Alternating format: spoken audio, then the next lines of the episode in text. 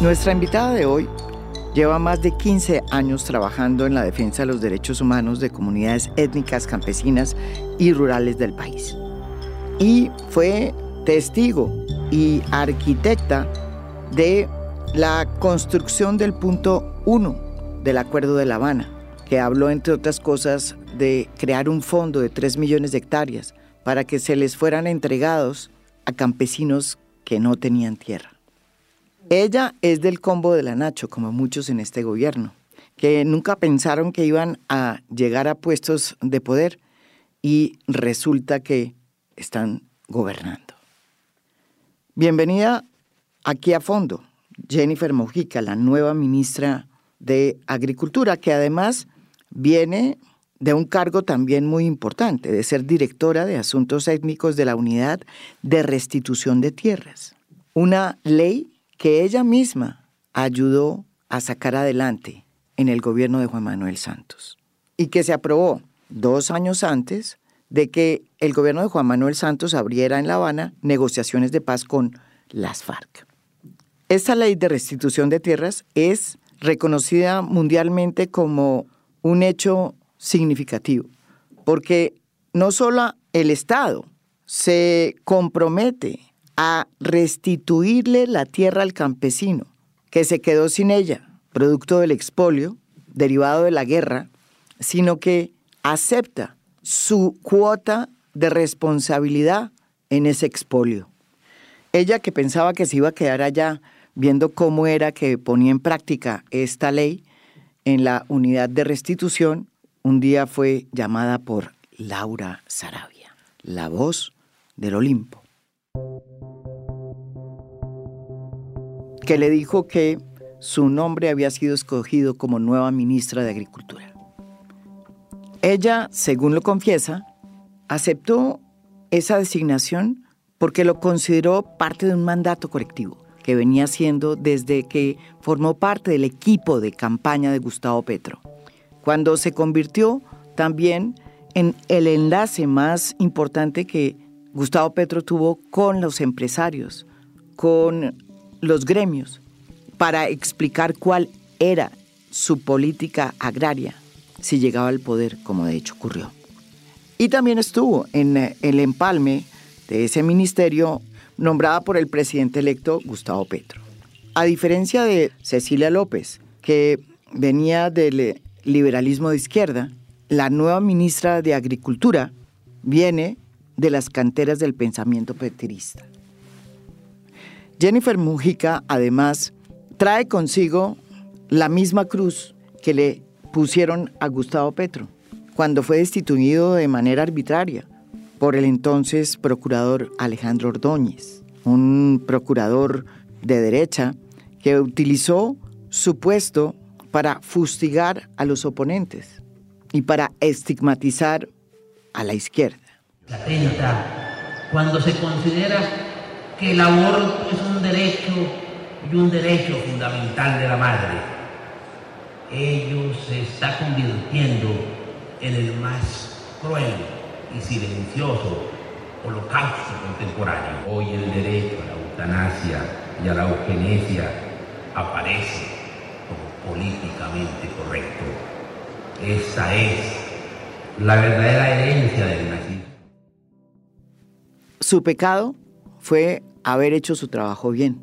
Desde la sugerencia de Incoder, ella que es una investigadora nata, decidió ordenar los papeles que había votados en la gerencia del INCODER, que tenían que ver con pleitos y demandas de tierras que no se habían atendido en los últimos 10, 15 o 20, 30 años, y ordenó el mapa. Y al ordenarlo se encontró que había no solamente un carrusel de corrupción dentro del INCODER para evitar que esas eh, demandas tuvieran alguna luz, sino que también descubrió que muchos de los baldíos que tenía la nación estaban en poder de privados. Y ahí fue Troya. A diferencia de Cecilia López, que era una mujer de centro izquierda, ella es un poco más de izquierda pero es ante todo una mujer que conoce, que conoce el territorio, que ha estudiado y que ha entendido la importancia de la investigación a la hora de formular políticas públicas, sobre todo en temas claves como el mundo agrario en Colombia, en donde cualquier cambio suscita toda suerte de fobias, de miedos, incluida el miedo a la expropiación, un miedo atávico que mm, mantiene lo que yo he llamado la petrofobia y que puede dar para otro episodio muy jugoso de a fondo.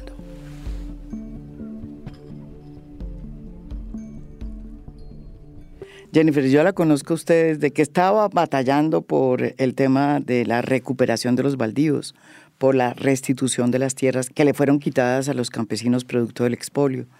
¿Usted alguna vez se imaginó que iba a llegar a ser ministra de Agricultura?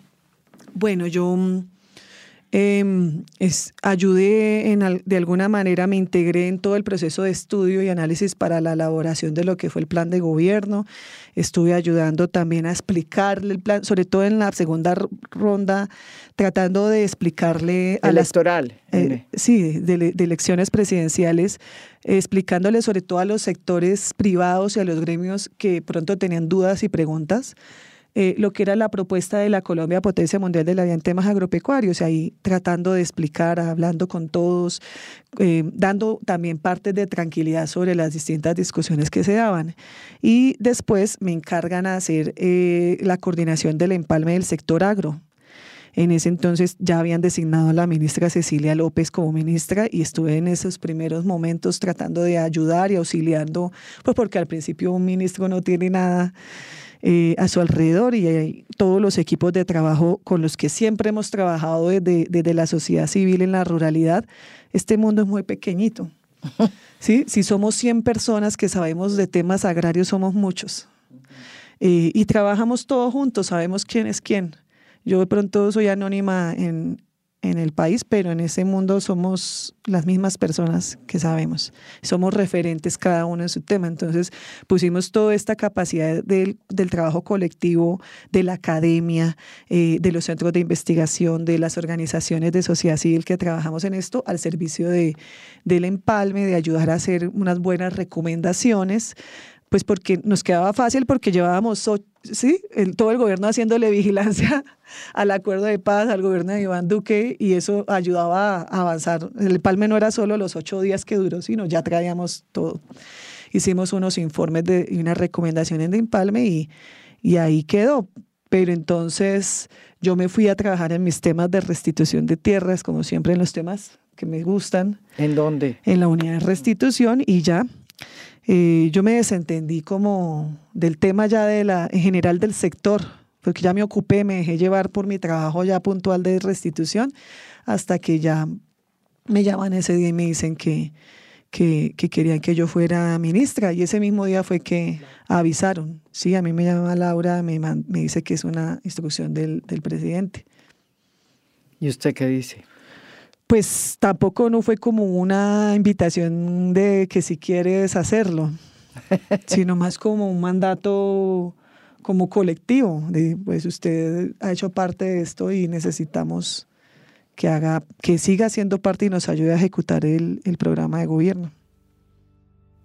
Jennifer, usted llega a la INCODER porque Juan Camilo Restrepo, que es el entonces ministro de Agricultura, la nombra a usted y a Miriam Villegas, creo, que es la gerente del INCODER.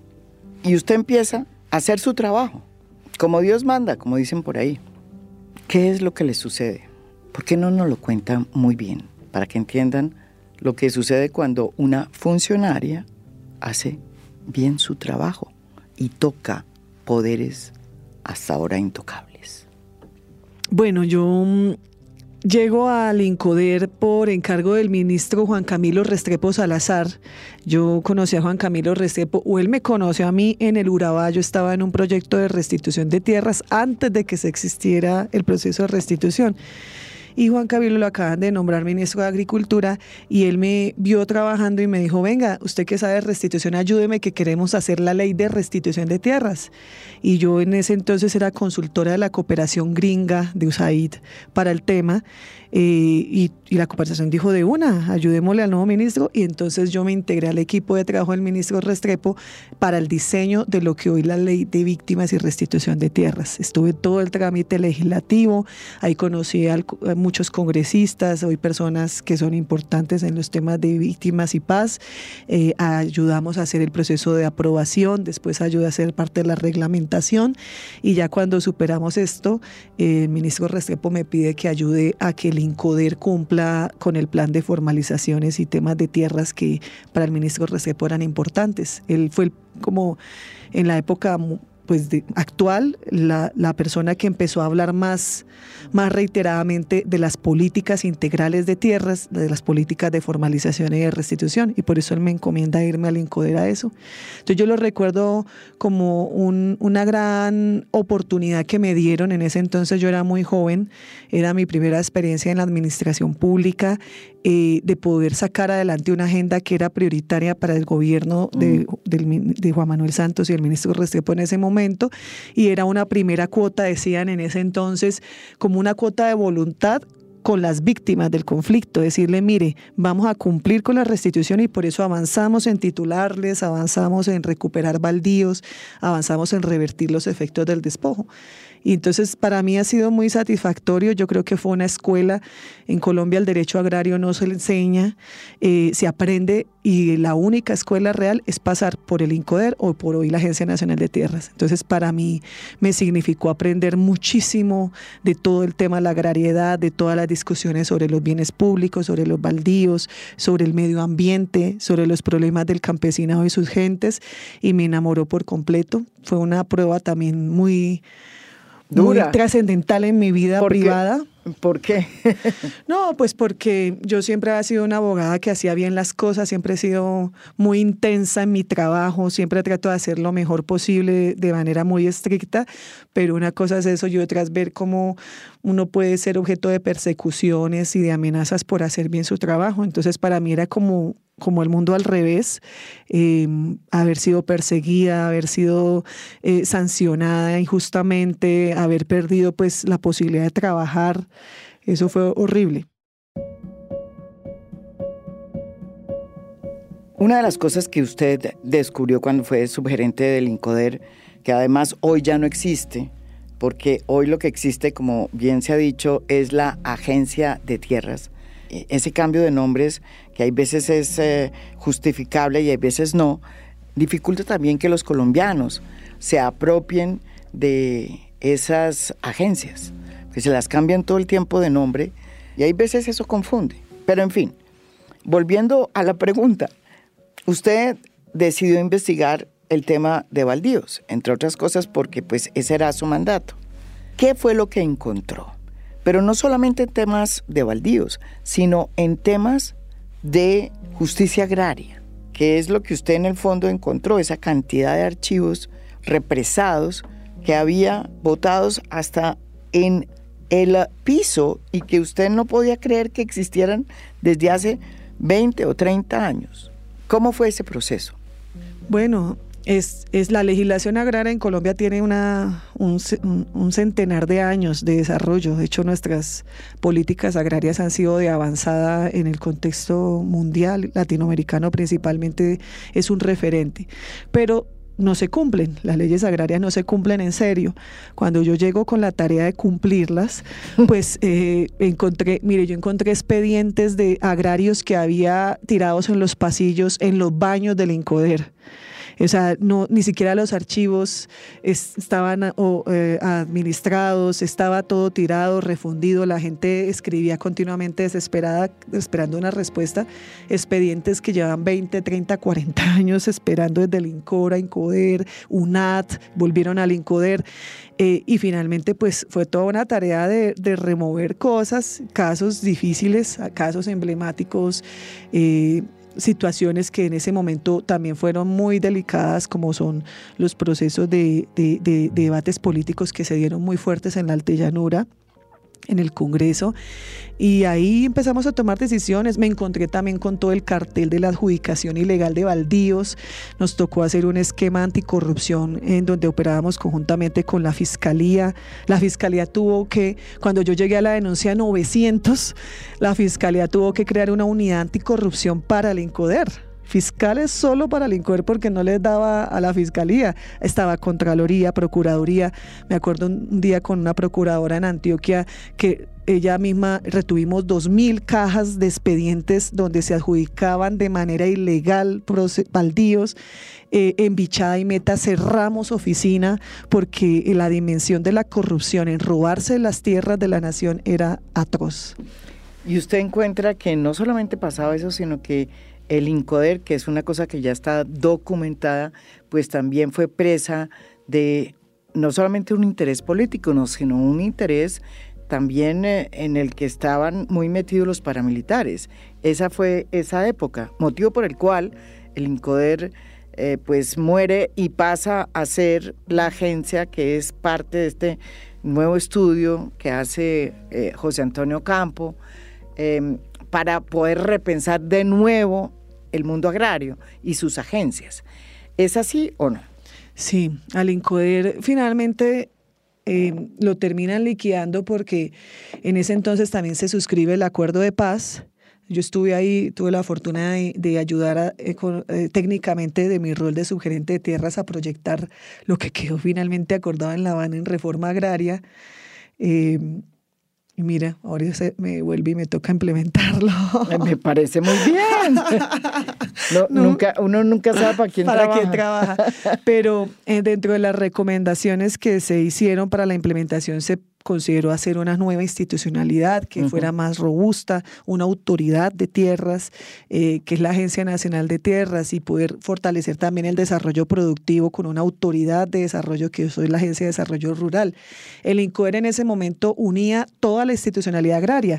Tenía en una misma entidad lo que antes era el INCORA, que hoy es la Agencia de Tierras, que era lo que yo dirigí digamos que yo ya fui ese cargo de la de dirección de agencia de tierras, que era el cargo que yo tenía.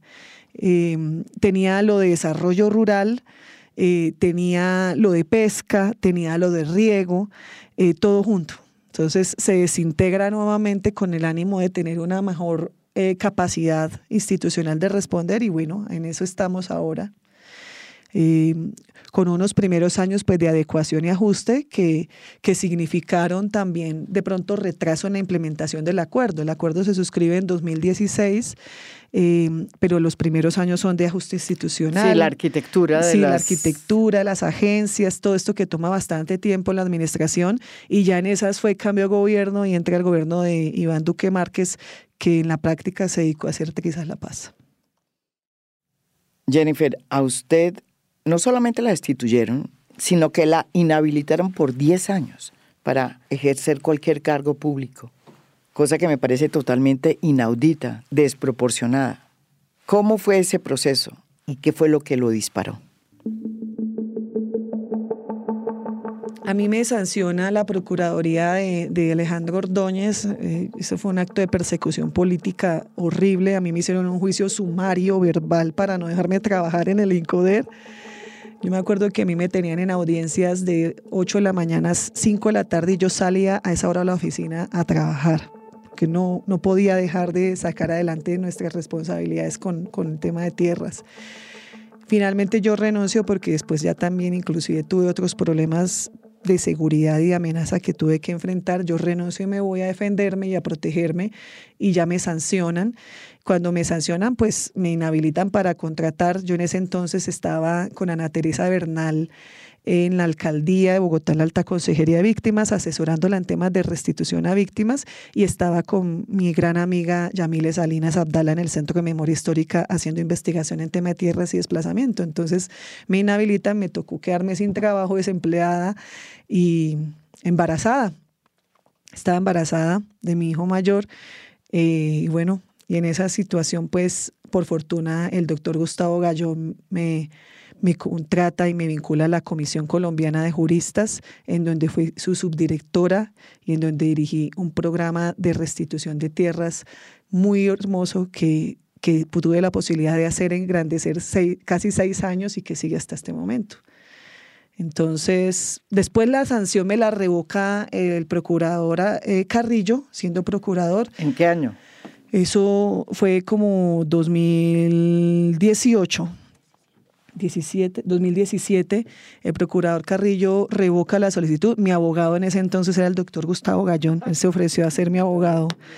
Em, y he contado con muchos abogados, profesores, docentes, amigos, colegas que gratuitamente me han representado y me han ayudado en mis defensas. Y, y el procurador Carrillo revoca la decisión considerando que fue una sanción ilegal.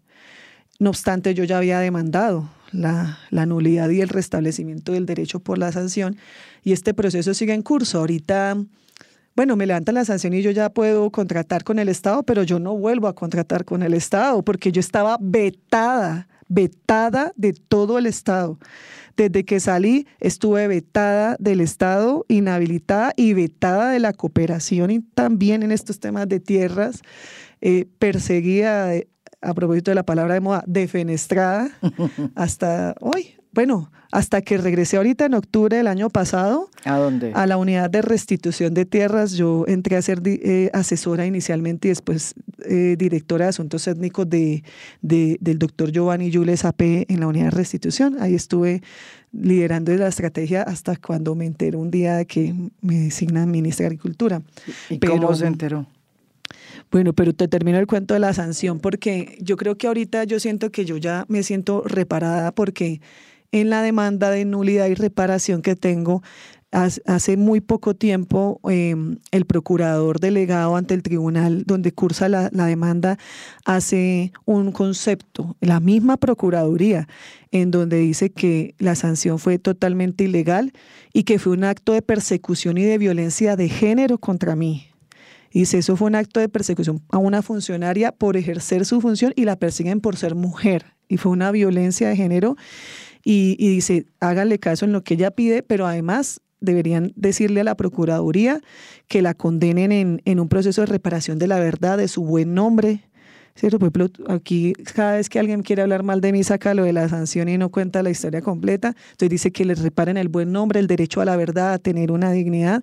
E incluso le dice hagan un curso que se llame Cátedra Jennifer Mojica a, a los procuradores para que se acuerden de nunca perseguir a las funcionarias en razón de su cargo. Para mí es muy significativo porque me dice que, que obré bien. Me siento reparada, la verdad. Usted también estuvo muy de cerca y fue el corazón eh, de una ley que yo creo que es una de las más importantes que sacó adelante Juan Manuel Santos paradójicamente lo hizo antes de que se abrieran las negociaciones en La Habana con las FARC. Esa ley se llama la Ley de Restitución de Tierras, que es yo creo que en el fondo la gran revolución si es que se lleva a cabo como está planeada. ¿Por qué? Pues porque es inédita en el mundo, ya que, como lo decíamos antes, el Estado no solamente se compromete a restituir las tierras a los campesinos que fueron afectados por el expolio y que se quedaron sin, sin sus propiedades, sino que además el Estado se declara responsable de ese expolio, de lo que sucedió, de que ese campesino se hubiera quedado sin tierra. La ley ha tenido muchos problemas en su implementación, como sucede con todo lo bueno que sacamos en Colombia. Y usted ha estado no solamente en eh, la parte inicial, casi que embrionaria, sino que también en la implementación, porque hasta antes de que usted fuera ministra, pues estaba ahí metida en esa unidad de restitución. ¿Por qué esa restitución ha sido tan lenta y cuáles son las eh, enseñanzas que nos deja esta ley que, repito, es inédita en el mundo y que es admirada por muchos expertos en materia de política agraria? Bueno, la, ley de víctimas y restitución de tierras es del 2011, se, hace antes de que inicien incluso las conversaciones de paz. Em, y surge como con un propósito de responderle a las víctimas. Colombia ha sufrido desplazamiento forzado de manera muy intensa desde la década de los 90 pues desde antes había desplazamiento, pero el punto más crucial fue la década de los 90 en donde hubo los picos más altos de desplazamiento, esas imágenes de cientos de personas que abandonan pueblos enteros y que los y empezaron a alimentar los cinturones de pobreza de la ciudad, la típica imagen de las personas con, con carteleras pidiendo ayuda. Eh, y había esa deuda desde el 2005 la Corte Constitucional venía obligando al Estado colombiano a atenderlos y finalmente pues todo se reducía como a las ayudas humanitarias, de darle los mercados, ayudarle con tres meses de arriendo, pero no, no se veía que eso fuera a resolverse y la gente seguía mal. Entonces se dijo, pues la, la recomendación en derechos humanos era mejor restitúyales, o sea, haga que la gente vuelva a su territorio, déles garantías, ayúdeles a que tengan sostenibilidad, vivienda, una reparación, un medio de vida que les permita volver. Y esa es la ley. Ha sido muy difícil, bueno, este proceso tiene una fase previa administrativa y una ante los jueces, se crearon jueces especializados, esto hizo pues que se tuviera que hacer un aprendizaje también de un montón de gente que aprendiera el tema. ¿no? Se partió de cero, es la primera vez en el mundo en que hay una ley destinada a restituir tierras a las víctimas. Y aquí en este proceso se atraviesan las discusiones de la ley agraria que no se cumple, del problema de los baldíos, del problema de los resguardos indígenas, de los consejos comunitarios de los pueblos negros, de las islas, de los... Entonces, todas esas variables hacen que el proceso no sea sencillo. Eh, fuera de eso, Em, pues al principio de la ley se tuvo la interpretación de que donde no había condiciones de seguridad no se podía entregar. Entonces eh, hubo muchos cuellos de botella para habilitar territorios donde se podía avanzar y además se tomaron decisiones que encontramos ahora que entramos en, en la unidad de restitución, en donde se tomaron decisiones administrativas que privilegiaron fue como los números de, de las cifras de los resultados en lugar de los derechos. Se negaba a seis de cada diez víctimas el acceso al proceso. Y con argumentos pues muy formales, por ejemplo, de es que no volvimos a contactar a la persona. No, pues obviamente es una víctima de desplazamiento, no tiene arraigo, es difícil ubicarla, pero digamos, se, era como con el ánimo de quitarse el cuello de botella y, salir de, las cifras, pero no tener un compromiso con las víctimas. Entonces ahí hubo problemas. También encontramos que se han tomado medidas para que los derechos de las, de las víctimas no afectaran agendas de desarrollo económicas que se habían instalado en esas tierras. Entonces se hizo mucho énfasis, esto sobre todo en el gobierno de Iván Duque, pero se hizo bastante énfasis en que si había proyectos mineroenergéticos, ahí no había restitución si había una vía y tampoco, o sea, como negando derechos, pues cuando la ley misma prevé distintos mecanismos de, de reparación. Le voy a pedir un paréntesis. Es que la estoy oyendo y se me viene a la memoria una película que todos tienen que ver, de una directora que yo admiro, Laura Mora. Se llama Los Reyes del Mundo y está hecho precisamente inspirada en la absurda implementación que hay veces ha tenido esta ley de víctimas y de restitución de tierras. Porque es la historia de un niño al que se le notifica de una restitución de una tierra. Y resulta que hace todo el viaje hasta el sitio y se encuentra que esa restitución ha sido abortada porque queda en una tierra en donde ya tomó posición las mafias de extracción ilegal de minerales. Dice, notificación judicial. El juzgado 12 civil del circuito, mediante providencia 252, accedió al derecho de restitución de tierra de la víctima de desplazamiento forzado Gilma Ledesma. Por medio de la presente le informamos al señor Brian Andrés Villegas Ledesma, como representante de la demandante, acercarse a la Oficina de Restitución de Tierra Seccional Bajo Cauca con los documentos para dar inicio a la entrega del lote radicado bajo el numeral 351 ubicado en Nechi, cumpliendo con la ley 1448 de víctimas y restitución de tierras tras los acuerdos de paz. A continuación encuentra los pasos a seguir. Suyo, esa tierra es suya. Mire qué alegría, ya le salió. Es suya. Esa es alegría. Sí, es, eh, es, un, es una radiografía y de hecho se puede ver en, en Netflix. Yo recomiendo a las personas que, que, quieran ver cómo es un proceso de, de, de despojo y de restitución, véanla así tal cual encontramos. Entonces, ahora la tarea en este gobierno es que la unidad se ponga al día con las víctimas, que revise todas esas negaciones, que pueda avanzar con una celeridad, una determinación más grande. Se le dieron presupuestos para poder hacerlo, para poder pagar las indemnizaciones, para poder incluso comprar tierras, porque hay casos en que las víctimas no pueden regresar y que le dan otra tierra. O también para atender a estos otros ocupantes secundarios se llama, que son personas igualmente vulnerables que están en las tierras a restituir. De buena fe, pues que no tienen nada que ver con el conflicto, pero que hay que reparar. Entonces, a esto hoy también apuntamos. Eso también es parte de la reforma, porque mira que eh, yo ayudé a hacer como investigadora eh, una, una parte del informe de la Comisión de la Verdad que tiene que ver con despojo y desplazamiento, y ahí encontramos que una gran parte del despojo territorial se dio sobre tierras que habían sido incoradas, o sea, tierras de reforma agraria. El 80% de las víctimas de despojo que, que documentó la Comisión de la Verdad habían adquirido tierras por procesos de reforma agraria, o sea que el despojo forzado, violento, sanguinario, fue una contrarreforma agraria de facto. Luego, hacer la restitución de tierras a las víctimas también es otra de las fuentes de, de acceso a tierras. Fíjese lo que le sucede a usted. No solamente usted participa en la creación de la ley de víctimas y de restitución de tierras y le toca después aplicarla como funcionaria de la unidad que se dedica precisamente a, la implementación de esa ley, sino que también está en el momento en que se estudia y se forja el punto uno de La Habana, la reforma agraria integral.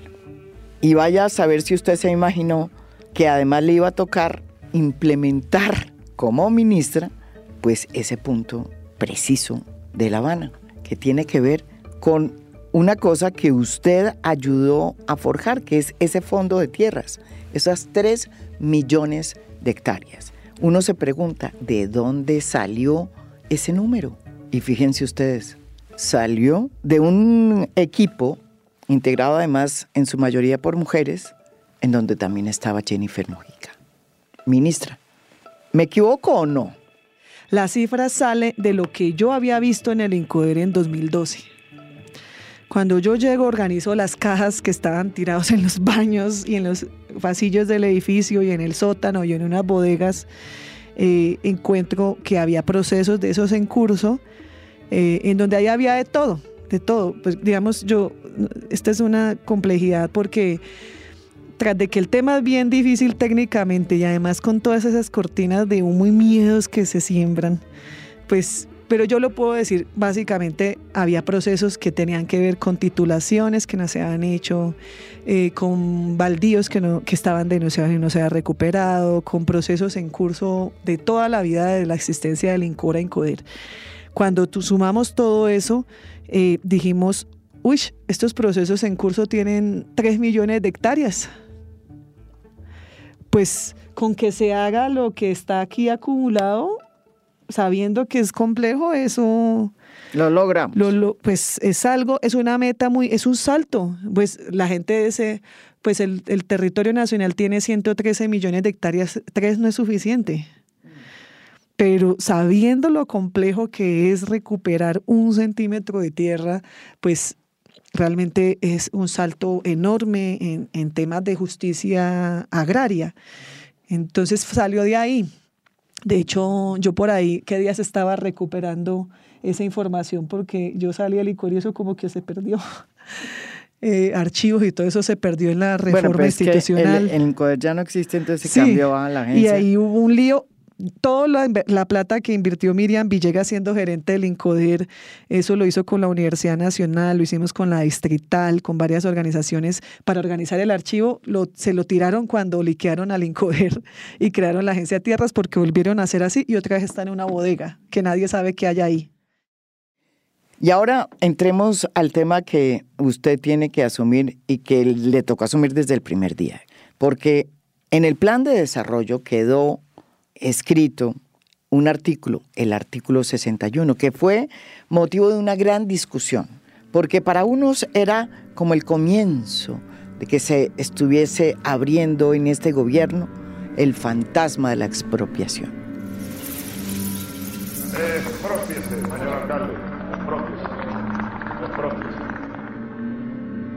Pero para el gobierno y sobre todo por cuenta de las explicaciones que usted dio y que dio su antecesora, además, no era sino una medida lógica para que el Estado pudiera comprar de manera expedita las tierras, debido a que el sistema que hay actual es engorroso, complicado. Pero en el artículo 61, en medio de la discusión, la gente se le ha olvidado plantear que lo que ahí se dice es que ese fondo de tierras de 3 millones de hectáreas se debe nutrir también de la recuperación de baldíos, que es una cosa que usted sabe que es muy importante hacer, pero contiene muchos enemigos.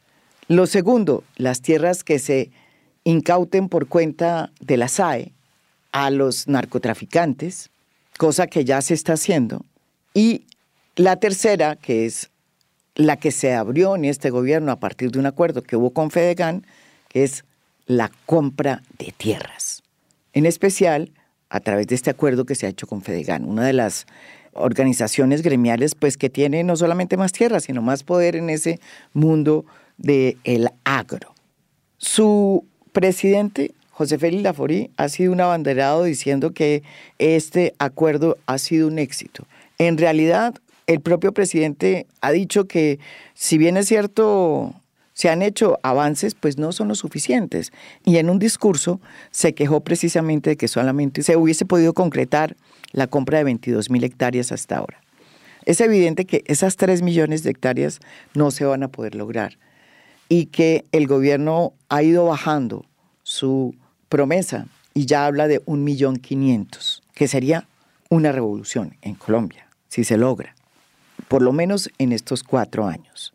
Ministra, ustedes plantean ampliar con otros gremios el tema de la compra de tierras y hasta el sol de hoy, ¿cómo ve el acuerdo con Fedegan? Las fuentes de esas 3 millones de hectáreas son muchas y una es la compra. Y dentro de la compra, una es el acuerdo que estamos haciendo con, con la Federación de Ganaderos. Ahí es importante saber que el acuerdo con Fedegan es una posibilidad para que también un sector que es muy importante en Colombia, en la ruralidad, que es la ganadería, es uno de los gremios más grandes que tiene mayor cantidad de productores afiliados y mayor cantidad de tierras, se sume. Y ese gesto de voluntad realmente es muy valioso y ha animado a que otros gremios y otros sectores también quieran sumarse. Qué bueno. Fuera de eso, eh, desvirtúa mitos y tabúes, ¿no? El tabú de que esto es un, como una pelea de enemigos, de antagonismos, o que la reforma agraria va a ir en contra de unos y los otros, creo que eso ayuda a bajar un poco y a generar un clima de sumar esfuerzos y voluntades para hacer que las condiciones del campo y de la ruralidad mejoren para los campesinos finalmente. Entonces, FEDEGAN ha venido ofreciendo tierras, ellos hacen una gestión al interior de sus agremiados, de sus socios, de sus afiliados y han venido ofreciendo voluntariamente tierras de quienes quieren vender, de ahí hay el mismo doctor Laforici, hay un montón de gente que ha perdido el arraigo a la actividad ganadera porque los hijos ahora se dedican a otras cosas, em, porque no tienen las ganas de producirlo. O sea, ahí hay de todo un poco de razones que, que ellos entienden al interior de su gremio y así han venido ofreciendo. Han ofrecido hasta la fecha, esta, este informe lo hicimos ayer, eh, lo hizo la Agencia Nacional de Tierras ante la Comisión Técnica que reactivamos otra vez, que es el mecanismo de seguimiento al acuerdo, y allí nos informan que se han ofrecido por parte de FEGAN eh, un, un 448 mil 400 eh, hectáreas. Ahora, esto en todo el país. Em, lo primero es decir que no es en todo el país, sino hay una priorización y una focalización que inicialmente tiene que estar en la costa caribe y en el Magdalena Medio. Ahorita ya dentro de hacer más eficiente la compra, tenemos que focalizar mucho más en los núcleos donde queremos intervenir, pues porque al final tampoco no hay una, una, cantidad ilimitada de recursos para comprar toda Colombia, eh, sino donde es necesario comprar. Y la compra es importante importante para poder intervenir en tierras altamente productivas que no lo estén siendo en este momento, para generar procesos de reforma, es decir, acceso a tierras, pero con tierra vestida. Buena. Mm. Tierra buena y vestida. O sea, yo le tengo a la tierra, pero a la gente tengo que darle las herramientas, los créditos, los subsidios, las inversiones, la comercialización. Entonces tiene que ser tierra en los lugares donde tenga esas condiciones o donde yo las pueda generar, yo Estado, ¿sí? Eh, y especialmente en las zonas que son más contiguas a esas demandas eh, de alimentos, porque la idea es generar reforma agraria para producir más y mejores alimentos que redunde en bienestar del costo de los alimentos para los colombianos, porque ese es el proyecto de la Colombia Potencia Agroalimentaria. Entonces, se ha venido focalizando, pero si uno focaliza de esas 448 mil hectáreas, ya de las que han analizado que tengan todas estas condiciones que acabo de decirte, pero que adicionalmente eh, tengan todo el tema jurídico en, forma. ¿sí? Esa es la otra. Esa es la otra. Tenemos en este momento viables eh, 100 mil hectáreas, 111 mil, pero de esas 111 mil solo una tercera parte está en las zonas focalizadas, que son 29 mil hectáreas. De esas ya están en curso, las compras ya se compraron las primeras, que fueron las de San Marcos la semana pasada. Que, hicieron. Sí, y la idea es en eso acelerar y ejecutar, porque pues la tarea mía aquí es ejecutar el, programa. Hay, hay, recursos. Este año al ministerio se le incrementó casi en un 70% los recursos al ministerio y al sector en general, lo cual es bueno, pero estamos colgados en, ejecutar y estamos casi a mitad de año. Entonces hay que ejecutarlo. Em, y, y dentro de esto ahorita estamos viendo eh, por ejemplo, se habían catalogado como no viables en esa zona priorizada cerca de 40 mil hectáreas, que son 39 mil 500 hectáreas, que no eran viables por temas de diferencias de polígonos, temas de medición. Eso es súper natural o problemas de saneamiento que no se podían resolver rápido. ¿Qué fue lo que resolvimos en el plan de desarrollo? Entonces, ahora con lo que quedó en el plan de desarrollo, ya podemos habilitar parte de esas casi 40 mil hectáreas que estaban ahí como no viables por esos problemas. Es claro que el artículo 61 que causó tanta conmoción en la del debate por el plan de desarrollo en el Congreso y que suscitó pues toda suerte de alarmas entre los que creían o creen todavía que Gustavo Petro tiene una férula escondida para expropiar, pues resulta que no es tal cosa. El artículo 61 no habla como tal de expropiación, sino habla de facilitar la compra de tierras pero sí se mete en un tema que es muy complicado y en el cual usted es una experta y que sabe que es muy jodido, como decimos aquí en la fondo, el tema de la compra de baldíos y el tema de los baldíos en general. Eso es lo que ha prendido las alarmas. ¿Por qué? Porque para que ustedes entiendan, aquí los baldíos han terminado muchos de ellos en manos privadas y recuperarlos ha sido toda una odisea. Y los funcionarios que se han dedicado precisamente a ponerle orden a eso, pues han terminado como Jennifer Mujica, destituidos y sacados así de taquito de la administración pública por cuenta de 10 años, con una sanción disciplinaria absurda.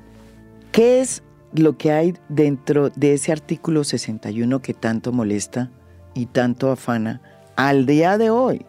Al presidente de Fedegan, José Félix Laforí, quien dice que aspira a que no se tenga que recurrir al artículo 61. ¿Por qué no nos lo explica? Si no habla el artículo 61 de expropiación, ¿a qué le temen? Bueno, es que se dio una confusión entre varias, eh, se llaman proposiciones. Proposiciones, proyectos de reforma a un proyecto de ley que está en curso. Entonces, el gobierno hizo un proyecto de ley de plan de desarrollo, un borrador.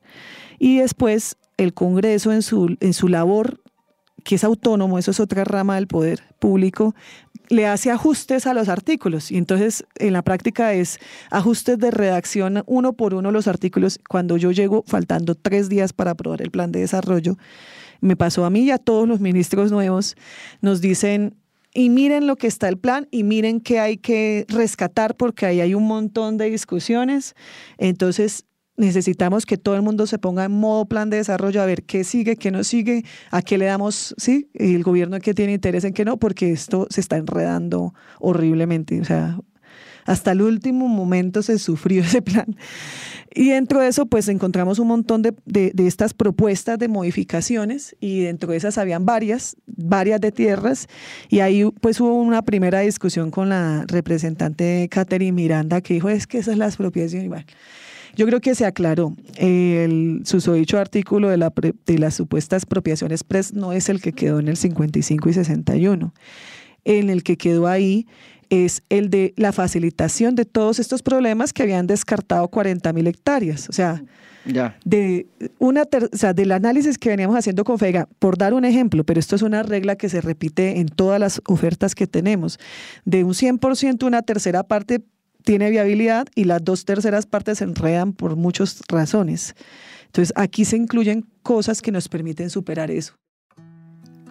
Hay un tema que a mí me sorprende mucho en Colombia y que tiene que ver con la palabra expropiación, que además forma parte de nuestro ordenamiento legal y está integrada desde que Alfonso López Pumarejo en la época de 1936 la incluyó una figura que además se ha venido reformando a través del tiempo, atendiendo básicamente el principio superior de la prevalencia del interés público sobre el interés particular. Para los que piensan que la expropiación en Colombia es ilegal, pues no lo es. La expropiación en Colombia tiene una serie de leyes y decretos que la regulan y que son de carácter general o especial y que a su vez califican de forma expresa los motivos de utilidad pública o de interés social de los bienes que deben ser objeto de la expropiación. Estas normas pues se han encargado de determinar el procedimiento que se debe llevar a cabo en cada caso concreto.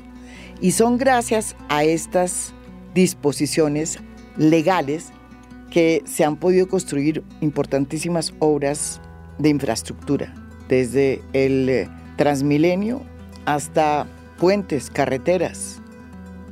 La ley 135 de 1961, que tiene que ver con la reforma agraria que se impulsa con la creación del INCORA en la administración de Alberto Lleras Camargo, la incluye como un instrumento para poder hacer también reforma agraria. Después vino otra reforma en 1968 con Carlos Lleras Restrepo, otra en 1974, en el 86, en fin, en fin. La figura no es una herejía. Así Gustavo Petro haya ido a una notaría junto con Francia Márquez semanas antes de ganar el poder a jurar que no iba a expropiar, pues puede hacerlo si quiere, porque la figura existe como tal. Ministra, ¿no será que el fetiche frente a este tema de la expropiación lo que refleja es otra cosa? Es ese temor, ese susto a que las cosas cambien porque se ha tejido toda una cortina de miedos, de sustos, pero eso viene desde la campaña también eh, cuando estaba de aspirante el, el, presidente Gustavo Petro, en, de susto en torno a que se va a expropiar con, con, las etiquetas y con todo lo que, lo que recae en ese juego político de afectar y de atacar. Entonces ahora, eh, faltando tres días para el plan de desarrollo, vuelve y se arma el escándalo que arman eh, para decir que se va a expropiar, pues eso genera un boom un mensaje muy fuerte, horrible, pues que da temor, pero la expropiación está ahí. Entonces, por eso hemos sido muy insistentes. El gobierno no tiene intención de expropiar, no le interesa. Tenemos muchas fuentes, tenemos sobreofertas. O sea, si por ejemplo hoy se habilitaran todas estas tierras que están ahí, las alcanzaríamos a comprar con la plata que tenemos. Pero con con la idea de seguir en el acuerdo con Fedegan y atendiendo al resto de ofertas, es que ya tenemos, o sea, mirando todas las ofertas que tenemos, casi tenemos 900 mil hectáreas, son 890 mil hectáreas ofrecidas hasta este momento a la Agencia de Tierras. Por ejemplo, si todas esas fueran viables, ya no tendría cómo comprarlas, porque la tierra es muy costosa en Colombia. Y ya ahí hay un tema también económico que hay que resolver y que hay que mirar en el, en el resto del gobierno cómo se va a, a, intensificar, ¿cierto? Pero por ahora, pues lo que decimos, no hay esa intención. Las leyes de la expropiación han estado siempre, se han usado mucho para temas de infraestructuras, y entonces vuelvo y repito, ¿por qué eh, José Félix Laforet dice que espera que no se utilice el artículo 61 si no tiene nada que ver con pues, expropiación? Yo también siento que pues en esto hay también, sumado al susto, hay una cuota también de incertidumbre. ¿Cierto? Que se ha generado, pues yo me acuerdo cuando decían que se iban a meter a las casas y la gente terminó saliendo con sus palos de escoba a las puertas de los edificios, tal cual está pasando aquí, eh, o pasó, yo creo que ya ahorita hemos hecho un proceso también de, de tratar de llevarlo ya al, fondo de qué es lo que hay detrás, finalmente, cuáles las verdades de lo que está pasando. Y creo que hoy ya hay un parte de tranquilidad y tenemos que seguir trabajando en eso, en hacer una pedagogía. El doctor Lafori es un conocedor de la legislación agraria y él ha hecho también procesos de análisis con su gremio y es legítimo pues que él también canalice las preocupaciones de su gremio. Es un rol que él tiene que desempeñar y, y aunque estemos en un acuerdo, lo hemos discutido, yo fui personalmente a la Junta de la Federación Nacional de Ganaderos hace dos días, estuve con los 23 capítulos, además todos hombres, es que en em, todas partes casi siempre hay hombres. Y estuvimos hablando, aclarando, dando este mismo mensaje y las veces que yo tenga que volverlo a explicar con mucho gusto porque no tiene sentido. aquí estamos tratando de construir esto. La tarea de la reforma agraria es muy grande, pero es muy necesaria y yo creo que hay que aprovechar un consenso que se está generando. Eh, mira, nos han puesto en un juego de, roles de, enemigos y amigos que ya hoy es historia del pasado. De verdad siento que hay una gran voluntad de todas las personas en decir esto es una necesidad y la tenemos que superar en aras de la paz, en aras de que este país salga de la pobreza y que podamos tener una mejor producción alimentaria. El país está en modo reformas desde que llegó Gustavo Petro al poder. Se habla de la reforma de salud, de la laboral, de la pensional, del plan de desarrollo, pero yo creo que si solo se hace la reforma agraria, este país cambia, cambia radicalmente y puede ser el comienzo de una Colombia muy distinta. ¿Usted cree que esta reforma agraria va a ser posible? Se lo pregunto porque en este país los intentos de reforma agraria, que han sido varios, pues no han sido muy exitosos a pesar de que se han hecho reformas agrarias. Y porque es todavía un tema que divide a muchas personas y que tiene que ver con la naturaleza de la cultura política que creó el conflicto. Aquí, en, a fondo, el propio José Félix Laforía ha dicho que el problema no ha sido la reforma agraria, que ha habido intentos de reforma agraria, buenos, malos, pero que el problema ha sido que cuando las tierras se entregan a los campesinos, los campesinos no tienen cómo trabajarlas y terminan entregándolas. La realidad no es del todo esa, porque usted muy bien sabe y lo ha documentado que muchas de esas tierras fueron quitadas a través del expolio a muchos de los campesinos que hoy quieren volver a recuperarlas en esa ley que usted hasta hace poco estaba trabajando en su implementación. Pero en fin, ¿usted cree que este país está ya listo con todas las antenas puestas para iniciar de verdad una reforma agraria con todos los juegos? Yo siento que puede ser una oportunidad de que todos ganemos, mira, que ganemos primero el Estado en un proceso de legitimidad social. Eso no tiene color y no es un tema político ni de gobierno, yo digo Estado en general, de poder darle respuestas a la gente que las está esperando. Y eso tiene en crisis, esa desconexión entre las políticas del sector agrario con las necesidades sociales, nos tiene en crisis no al gobierno Petro, al ministerio, a los ministerios pasados, a la, a la clase política que se siente que tiene compromisos directos, por ejemplo, el rol que ejerce el Congreso al transmitir los problemas de la gente que vota por ellos aquí y que no tienen respuesta. Eh, poder dar respuesta es importante. El rol de los gremios. Los gremios tienen sus afiliados, tienen su relación directa con los productores del agro, pero ah, también hay una crisis de legitimidad ahí porque también la gente no siente que no tiene toda la respuesta que debería haber. Eh, O sea, aquí no la estamos jugando. La empresa privada, empresas que de pronto, o sectores económicos que de pronto parecían antagonistas y que hoy digan, yo me quiero, venga, nos arremangamos igual y, ponemos, juntos. es porque es una oportunidad. Siento que de verdad hay un ambiente súper favorable a estos temas del desarrollo. Históricamente se había visto la atención a los campesinos, a los indígenas, a los negros, a las víctimas y a la paz como un gasto social, como dar limosna. Yo creo que ahorita se ve como una oportunidad económica y de desarrollo económico del campo que va a jalonar el crecimiento. Yo quisiera que, que, eso lo lográramos. No va a ser todo lo que se necesita, pero que lo que hagamos tenga efectos duraderos en el tiempo. Esto es A Fondo, un podcast original de Spotify. Mi nombre es María Jimena Duzán.